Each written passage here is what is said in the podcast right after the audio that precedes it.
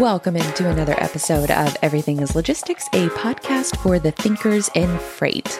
Hosted by me, Blythe Brumleve. And on this show, we're telling stories about how your favorite stuff and people make it from point A to B. Now, in addition to being a creator in freight, I'm also the founder of Digital Dispatch, helping companies to build a better website from the ground up. We host more than 30 websites, all within the freight space. So, for more info about me and our product or sponsorship offerings, be sure to visit everythingislogistics.com. In today's episode, we're pulling together a recent appearance from FreightWaves Now, which, if you work in logistics, you likely know who they are, but if not, FreightWaves is the leading daily news program focusing on the top stories in and around freight and logistics. So be sure to check them out over at FreightWaves TV for more stories like this and my own future appearances on the program happening every Wednesday at 10 a.m. Eastern Standard Time. And that's where I cover the intersection of digital media and the attention economy in logistics. Now that I've got all that out of the way, let's get into today's episode. Right now, we're going to welcome Blythe Brumleve to talk a little bit about the trending changes in searches. Blythe, thank you for joining us today. And I love this one. Gen Z is not using Google search, so you've got to adapt your SEO strategy to what the people want, right? Yes. So you can make the argument. First of all, thank, thanks for having me. Good to see you guys. Uh, and with SEO, with respect to SEO, it has been evolving for the past several years. And un- unintentionally, a senior VP was at a conference recently and revealed some internal data that, that Google had not shared publicly in, in any kind of study or report, but said close to 40% of Gen Z is using Instagram and TikTok for search instead of using the Google Google Google search and Google Maps. So you could make an argument that a lot of these search results are, are kind of questionable as of late. That's due to spamming. That's due to, you know, people gamifying the system, especially marketers who are just learning the exact format of a blog post that Google loves to have. And that's really your easiest way to get to the top of the rankings. And when I say the top of the rankings, you want to be on, on page one of those search results. You don't want to be in the graveyard that is two, three, and whatever other pages that people might be searching for, but the, the results on those pages tend to uh, convert a lot less. But it's really, I think, alarming that TikTok is not only scaring the bejesus out of companies like Facebook and Instagram, but also Google as well, because that's where people are going to make different kinds of searches to get more of an inspirational search, um, get real photos of, of real food, of, of real places that they want to visit, and real videos. And they get that through Instagram and TikTok. And that also also leaves Google uh, up into the to make the decision of what they want to do as far as what results that they display on their search results page because that's evolved over the years as well.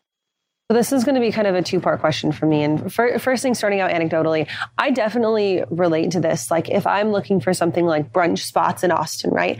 I will go to my Instagram first to search on Instagram, like put Austin in and then do like Austin brunch. And then it pulls up the aesthetic photos. And then you find most of these restaurants have their own Instagram account now, which link to their website in their bio or they have pictures of their menu, et cetera, et cetera, which is a lot less work than going to Google and weeding through all of my options that way.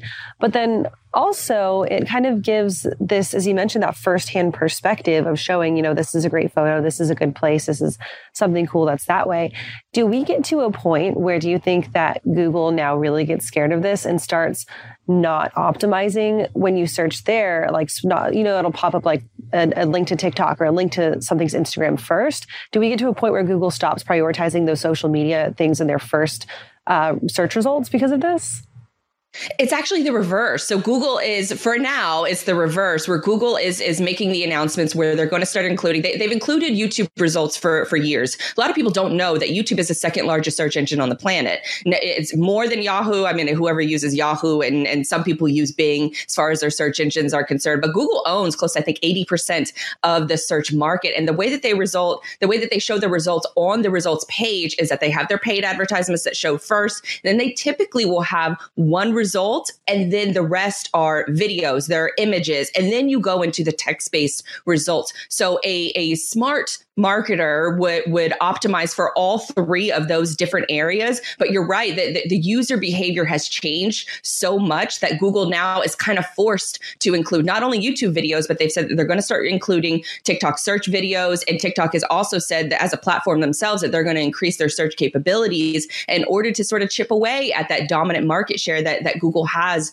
on search. They've also said with, with google in particular that they're going to start incorporating their shorts feature which is as a, very similar feature to TikTok. It's grown in, in popularity as far as the, the YouTube app is concerned. So my thinking is, is that they're going to include the TikTok results for now, maybe some YouTube shorts because people just aren't the, the the amount of videos just aren't there yet on YouTube Shorts. So I think they're going to supplement that result with YouTube Shorts and TikTok, but there's going to be a day eventually that they're just going to cut TikTok out of it. I think they're only using TikTok right now because they just don't have the the amount of content that people are looking for, and so they they'd rather you know sort of join the party at first, but they're definitely going to make their own party here soon. I feel so old. You're talking about searching for brunch spots on Instagram. I'm over here still using Yelp for different ratings and rankings. But Blythe, when we're looking at really TikTok being so prevalent here and searches, are they locking people into their ecosystem? So I know, for example, um, if I clicked on an Instagram link that someone sent me, sometimes I have to just log into my Instagram account. Is that the same case for TikTok? Do I have to download the app? Because I still don't have it. And does that mean I'm missing out on a bunch of content or can I just view it from like a regular old school web browser? Uh, you technically can because the desktop app is is being. I, it, it, there's a lot of desktop apps now for all of the social media platforms because people realize, or these co- people at these companies realize that marketers are going to schedule more content and creators are going to schedule more content if you give them desktop capabilities. Now, from the user standpoint, um, I just download the app. It's it's a super fun app. That's that would be my reply to that because if you want to view TikTok content, if you want to search through their platform, I don't think that that's actually a good question. I don't know that you can search through their platform and not get results or, or get the results that you're trying to see if you don't actually have the app. But I do know that there are instances where we have, you know, a group chat and so one of us will send a TikTok video and one person in particular in our group chat is just a super privacy nut. He won't even click on the links because he doesn't want the web browser to track his data. So he's super crazy about that aspect of it. I'm like, bro, we're just looking for for beach spots. It's not that big of a deal if the government tracks us in that regard. Um, so you really, I would say, download the app and try it out, or try it out from desktop to see if you can find some different, you know, uh, I guess search functions that would matter to you because because that the search function or the search intent, I should say, is really what matters here. Whether it's TikTok, whether it's Instagram, whether it's Pinterest, whether it's YouTube, whether it's it's Google, the intent matters of why you're going to that platform, and so that that's really where the big scare is coming from, especially on Google's part, is that people are going to TikTok and Instagram to look for food spots, to, to look for brunch spots. And that chips away at their ad revenue of where they can place ads on the map feature. Snapchat, I think, just announced the other day that they they have their own map, uh, or they've had their own map for years, but now Instagram has stolen that feature from them as well. Not really stolen, but copied it from them. So I wouldn't put it past TikTok to eventually make a map feature that incorporates all of these different spots, and that's an additional ad revenue stream. So Google is tend to be more on the navigational side, how to get somewhere, but increasingly they're, they're still the, the dominant player on the block with 87% of the market share, but increasingly all of these other platforms are starting to chip away because it's useful information. It's information that people want to see. It's more visual. It's more immersive, more, um, it, it, the, you, you actually feel like you're experiencing what you want to experience. You're getting a preview of what you want to experience on these more visual based apps. And I think that that's, that's really where where Google is going to have to lean more towards when it comes to search. But if you're looking for, for TikTok content, you have to have the app to do the searches. Anthony, download the app. Anthony, I, I'll walk you through the step by step process after the show. We'll set you up with an account. Perfect. It's you're going to be at Economy Lately with Anthony Smith. You're going to go viral. It's, oh, it's fine. It's great. We'll get it done. Economy Lately. I like the way you're thinking here. Economy Late Night with Anthony Smith. That's what we're going to do it. But Blythe, so last question for you you today. When we're talking about the crossover between Google to these social media sites, I think a lot of us kind of have the fear that like, oh, we're being watched or our data is being tracked, which is of course happening, right? Because you Google something and then a Facebook ad for it pops up, or you Google one thing and then your For You page is only about things that are relevant to what you Googled. Is there a point right now where these two co- companies, Google versus the other social media companies, are now sharing that data information in a partnership and that's truly influencing what you're seeing on the social sites? And is that either helpful or not useful to Google in their fight against the social media? So it's kind of two pronged. So there's been this uh, sort of data, I guess, privacy renaissance that's happened over the last couple of years, where people are mo- much more aware of their privacy rights. You know, uh, different laws ha- have come down the pipeline, especially over in Europe with GDPR. Um, here over in the states, there's the the California Privacy Act. I believe Colorado and Utah. I think New York is another state that's looking at their own sort of statewide privacy acts that it, that affects all of these different technology companies. And so what's happening is that a lot of these companies are having to completely rewrite how they collect data in the first place. Now, before there were all these different, you know, sort of third party data brokers where your data is just kind of just up for anybody to, to grab and, and, and you are just bought and sold on, on the digital market as far as your data is concerned. Now they're starting to, to reel that back in, not fast enough. Um, but some of these places share data. Some of them go to third party data brokers in order to get the information from there. It's like buying an email list off of, you know, a shady website or something. It's it's essentially works exactly like that. Now, some of these platforms now have their own silos, and so Google Search is a great example of of that is essentially a silo where Google keeps all of the queries that are inputted into their platform. Most of them are kept close to the chest. They're not shared with other third parties. So keyword searching tools and things like that. That is an estimate. It's not based on actual real data that comes from Google itself. Now, with all these other platforms that are starting to play and dabble into search, now they're starting to collect their own data. Um, TikTok, in particular, Facebook has had years and years of data, um, but they're all going to face the sort of, I guess, the, the, the privacy piper whenever it comes to to sync for them, because that is where a lot of different marketing strategies are going to fall to the wayside because people have been so used to just having access to a plethora of data where you can just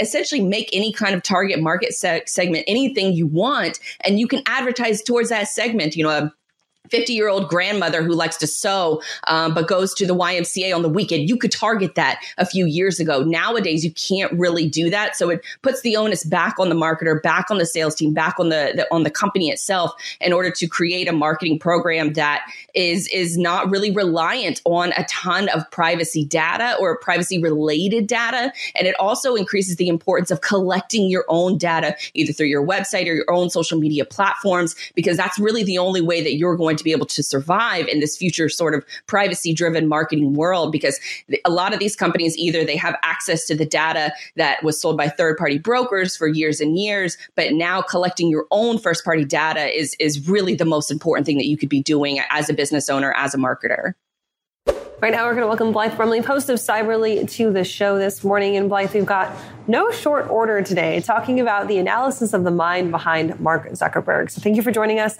And I just want to get right into it. I want to know your thoughts.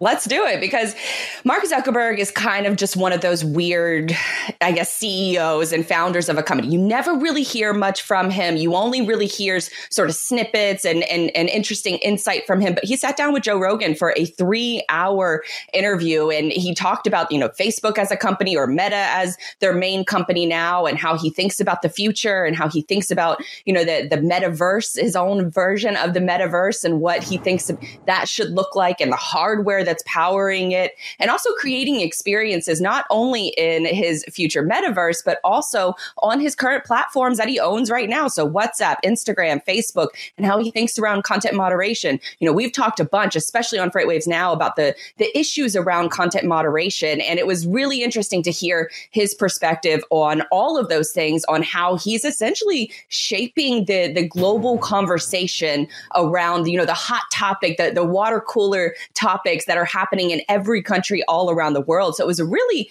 interesting interview that I've, I haven't heard him speak at this length. And I came away with it with almost feeling a little bit better towards Mark Zuckerberg in a weird way than I was before. And I, I think that that's ultimately, you know, a positive for him and, and ultimately what he's building as far as like the PR around it. But it was still, you know, kind of a, you know, whew, are we okay with giving this person this much control over the global conversation and where we spend our attention online?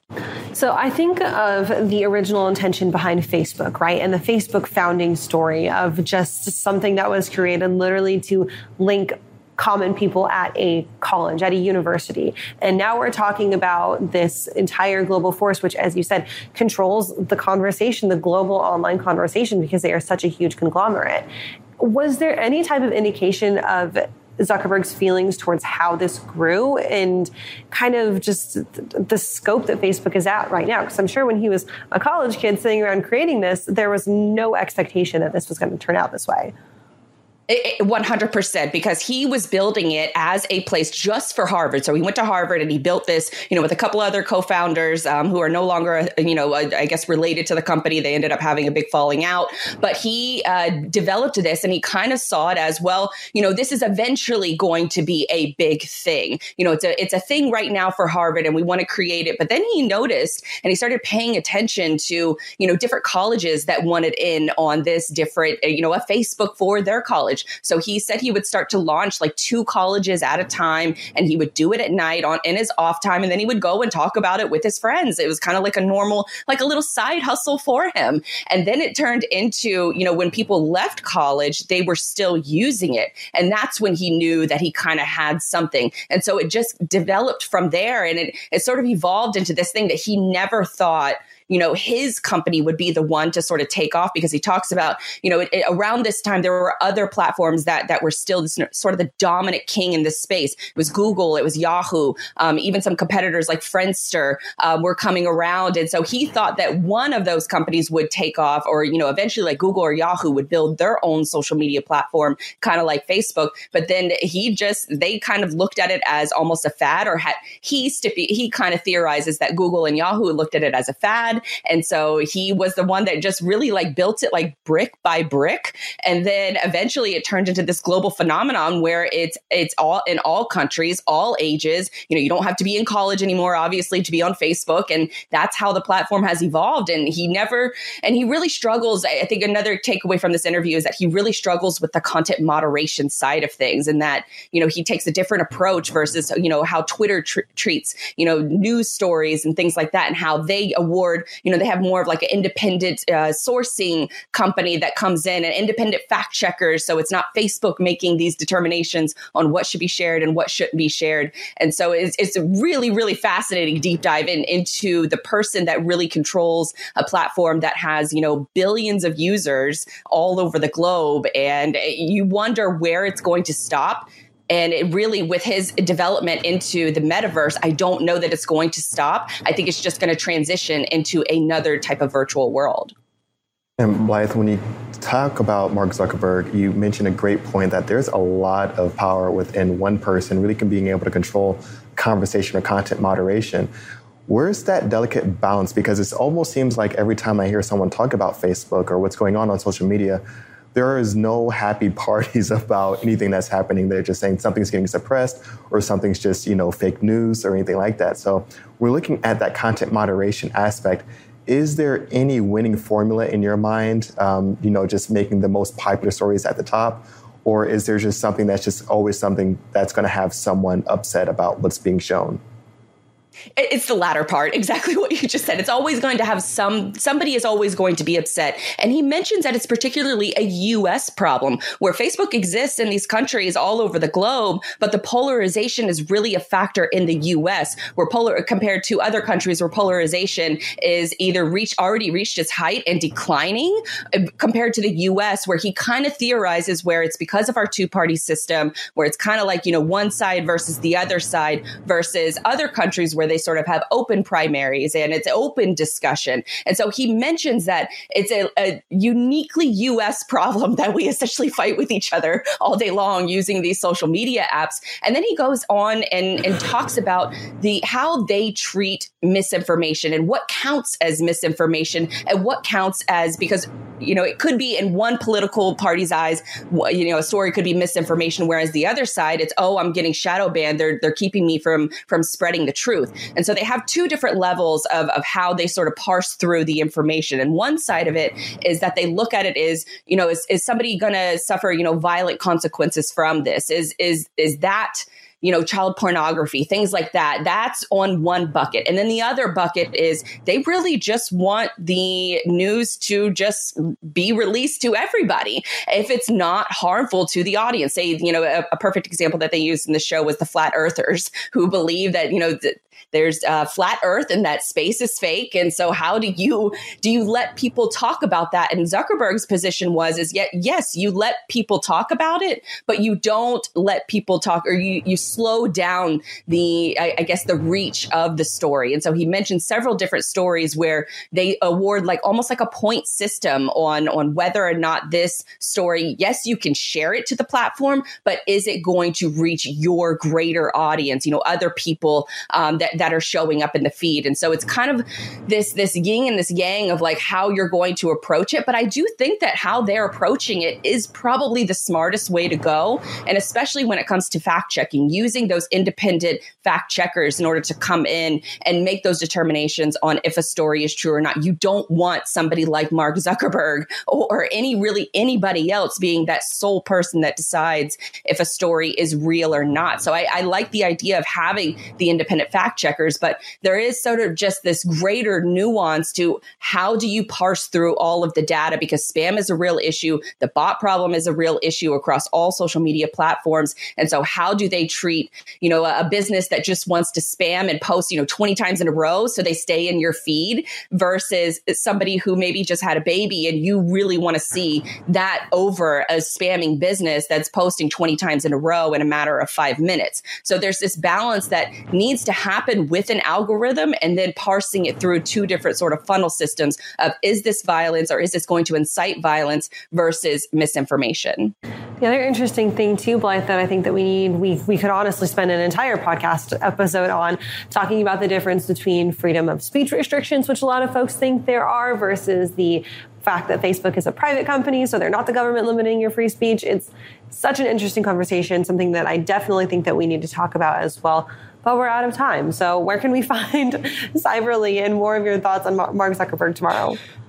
Sure. So we're going to be covering this a little bit more in depth, including the roles and how they're going to be shifting in in Mark Zuckerberg's new sort of metaverse world. So we're going to be covering that in tomorrow's Cyberly. We are live every Thursday from 2 to 3 p.m. Eastern Standard Time. And Blythe, just as it was last week, we are talking TikTok once again. So welcome to the show.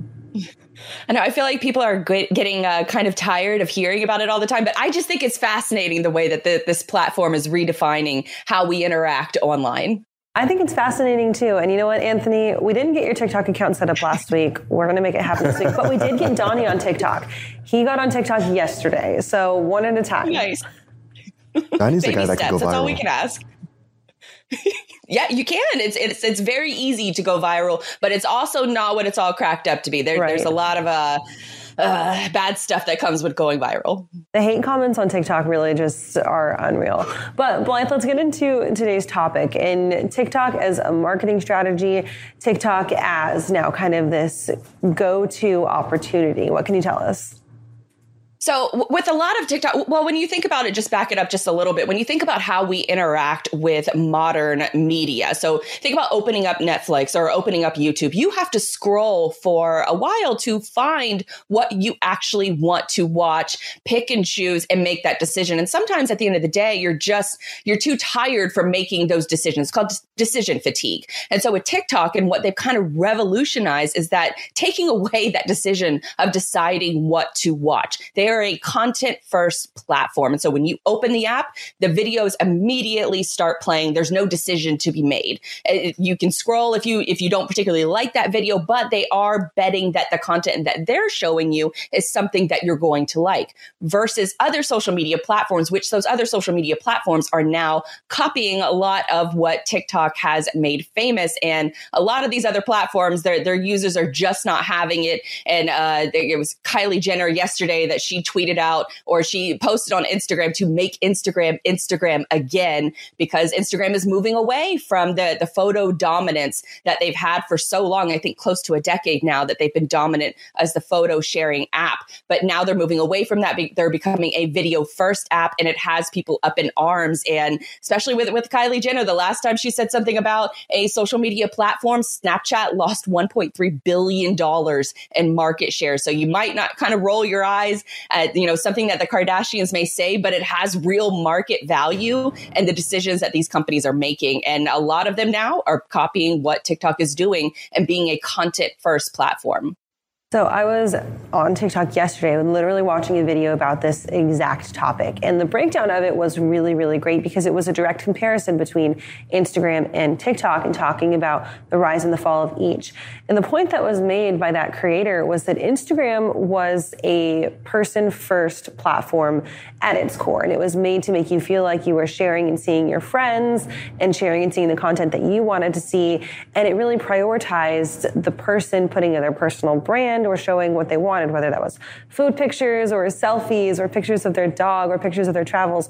Whereas TikTok is a creator focused brand and you don't do well just by, you know, having an uncurated, this is what my life looks like, you know, where you can do well on Instagram like that. And that's that kind of big deviation to where we've got now TikTok, who is really, really good at suggesting posts and suggesting what people want to say. Their algorithm is good versus Instagram, who is now doing suggested posts and it's ads and it is all this stuff, which people just don't want to see and it drives them away from the platform. So with that, bringing you back to the marketing spin of things, if you're a creator and you're looking to still use Instagram and get on it and capitalize on it, how can you make your content be favored by their algorithm and favored by their suggested posts? So even though maybe people aren't using it, they're still getting eyes on it. Well, Instagram has made it very clear that the that where you need to find success is through Reels. So you really have so it's, Reels is a, a, TikTok clone. So it's sort of like YouTube Shorts, which is another sort of copying of TikTok. But in order to make it on Instagram, the growth is really really slow. And this is what happens, sort of the evolution of these different social media platforms, where they reach a certain level of user base, then that platform starts monetizing, and naturally, with any kind of monetization, that leaves you know users to to go to another another platform where there are less ads. I've seen people complain that, you know, for every two posts that Instagram shows, there's another two ads, or there's an ad for every two posts that you're seeing. So it is dominated by ads as Instagram is also transitioning into becoming a shopping first platform. So if you're making videos and you have e-commerce products, maybe on, you know, an Etsy site or, or, or somewhere else, it's not really, I guess, relevant to freight. Um, but that is how you're going to technically grow on Instagram per Instagram. A lot of the complaints that come around when they say, I just want want to see photos of my, that was a big complaint yesterday when Instagram, when, when Kylie posted about Instagram. And so Adam Mosseri, who is the head of strategy over at Instagram, caused him to release a few videos and a few tweets over on different social media platforms explaining the breakdown and talking about, yes, I would love to be able to show you more images from your friends and your close connected plat, uh, your close connected network. But frankly, that growth just isn't happening there. That's happening. The growth for Instagram is happening in DMs and it's happening in stories. And so for the in feed post, as you're scrolling, if you want to have a chance to grow on Instagram, then you're going to have to play by their rules and constantly, you know, keep updated with how their algorithm is changing and what kind of content they are favoring. Because chances are, if they have a new focus, they need creators to embrace that new focus and they're going to prioritize you more. So if you are just dead set on growing on Instagram, pay attention to what Adam Mosseri says. Pay attention to the releases and what he thinks that you should be focusing on. And that's a good signal as to how to shift your content strategy. A lot of photographers, a lot of image based profiles are going to be very upset by these different changes because Instagram is not a photo first platform anymore. They will still support it, but it's just not going to be their priority and they're not going to show you more so in the in the feed or you know in in the explore page. They're not going to show you in those areas if you're not playing by their rules. So you can either play by the rules or you can try another platform where you have a better chance at more organic growth. And that still remains to be LinkedIn and TikTok. That's where you'll have your biggest organic growth. And Blythe, when I'm learning more and more about TikTok, I'm learning it's about, you know, fast paced content, being able to catch someone's attention, get across your information and just keep it moving. Is that shifting the way that a lot of consumers are consuming information or consuming different material? When I think of sometimes I'm watching YouTube videos and they say, hey, this is the theme of the video, and then they don't get to the theme of the video until maybe seven, eight minutes in, and then you're just like, why did you just waste all this time? Was it because you want to earn ad revenue? What's going on here? How does this shift how we're consuming content? How you know Gen Z is going to be looking to really kind of consume marketing material and moving forward? So with short form video, you really want to focus on getting to the point as soon as possible. That's why your hook, which is the first sentence that you are creating in your video, that's why the hook is so just drastically important because you can have up to three minute long videos over on TikTok. And with the idea that you, from uh, just my own perspective, if I'm going to create a TikTok, it's going to be one to three minutes long and it's going to be a summary of a longer form piece of content. So it's almost you're going to give them value in that piece of content that they're watching. So it, it could be anywhere from, you know, five seconds to three minutes long. But the idea is that somebody will see my content and like it and want to go and follow the podcast or go and, you know, watch a, a Cyberly show. And so that's the idea whenever you're creating this short form video content is that you're giving people just a sample. Now you can expand it into multiple videos or, you know, a series of videos. Now they have a playlist feature over on TikTok, but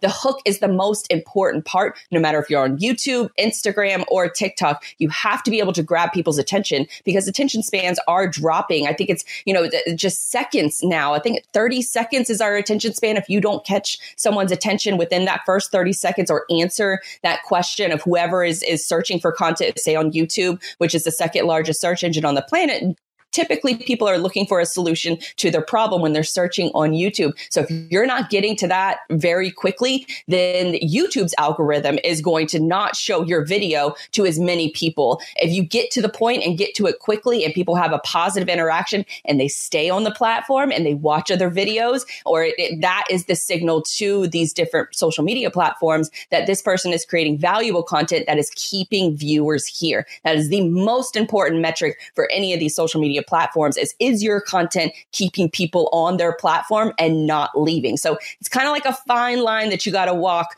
with, with that that balance of creating promotional content that keeps people there and keeps people interested and keeps you know your your followers increasing and your engagement increasing, but also on the flip side that also sends you know relevant traffic to your other long form pieces of content. So it's thinking about it as almost like a hub and spoke method where the center of that content is maybe your email newsletter or your website or a podcast, and then the different spokes or the different social media platforms that you distribute little snippets of that content to it.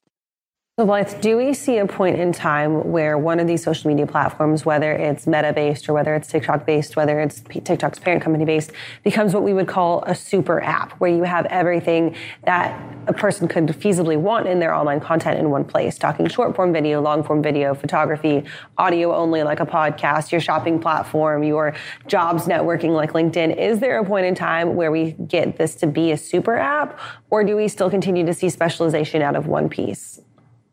I think that we will, it's the main goal for all of these apps to just keep you in their ecosystem and never go to any other platform. That's their main goal. And certainly some of these different platforms, especially with uh, TikTok and especially with Instagram, they want to become a shopping first platform. And it's still with Instagram and Facebook, they are still the number one platforms as far as advertising is concerned. It's much better and much more sophisticated than what TikTok has, but TikTok is closing that gap as far as the, the advertising technology technology. And I think that with all of these, and, and I wouldn't even really put YouTube in that social media category, but I think that YouTube probably has the strongest case for it because they have the ability for short form content all the way up to hours long content. They have live streaming. They have the ability to, you know, be included in search results where Google is still the dominant player in, in search results. And so if you have in that Google ecosystem, I think YouTube probably has the best bet, but I would put TikTok as a close second because I, I think Instagram and I think Facebook, the user cap has just already reached and they're going to start seeing declining growth. If they don't start listening to some of the concerns that users are having with the platform. They, they want, they, they like familiarity and they don't want to be bombarded with advertisements. But Instagram, I mean, that the, the livelihood of a platform has to evolve, but it doesn't have to evolve in a way that it's turning users off and it's sending them to other platforms because the majority of these platforms are fueled by creators. And if creators can't see growth or if they're, it's slow coming as far as the growth is concerned, then they're going to move to other platforms where that growth is, is, is much easier. And even th- as far as like the creating the content wise, it's much more of a challenge to create these different, you know, short form videos than it is for just, you know, just post a photo of the lunch that I was eating. So there's much higher barrier of entry, but it's also a challenge, I think, for a lot of folks to learn these new platforms. And I think that that's where a lot of the fun is. So you kind of have to just balance it where you're, you're, you're focusing on what you want to create, but also what's going to benefit the users and keep the users on the platform, because then that plays to the algorithm gods. And I know it feels like a lot, um, but that's just the nature of social media and trying to get attention for the things you want attention on.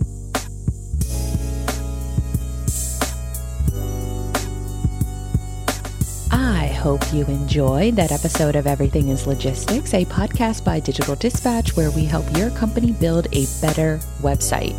And speaking of my company, I founded it back in 2018, but we recently streamlined our website services plans. So if you want to check out how we can help you and your marketing team build a better website and connect those ROI goals, then go visit digitaldispatch.io. You can also check out past episodes of this show and every show by hitting up the resources page on digitaldispatch.io or on everythingislogistics.com. I do some freelance content projects for select clients, and if you liked this show, then you might like some of the other content projects that I've worked on, like Cyberly, Maritime Means, and more. But until next time, I'm Blythe Brumleve, and I will see you real soon. Go Jags!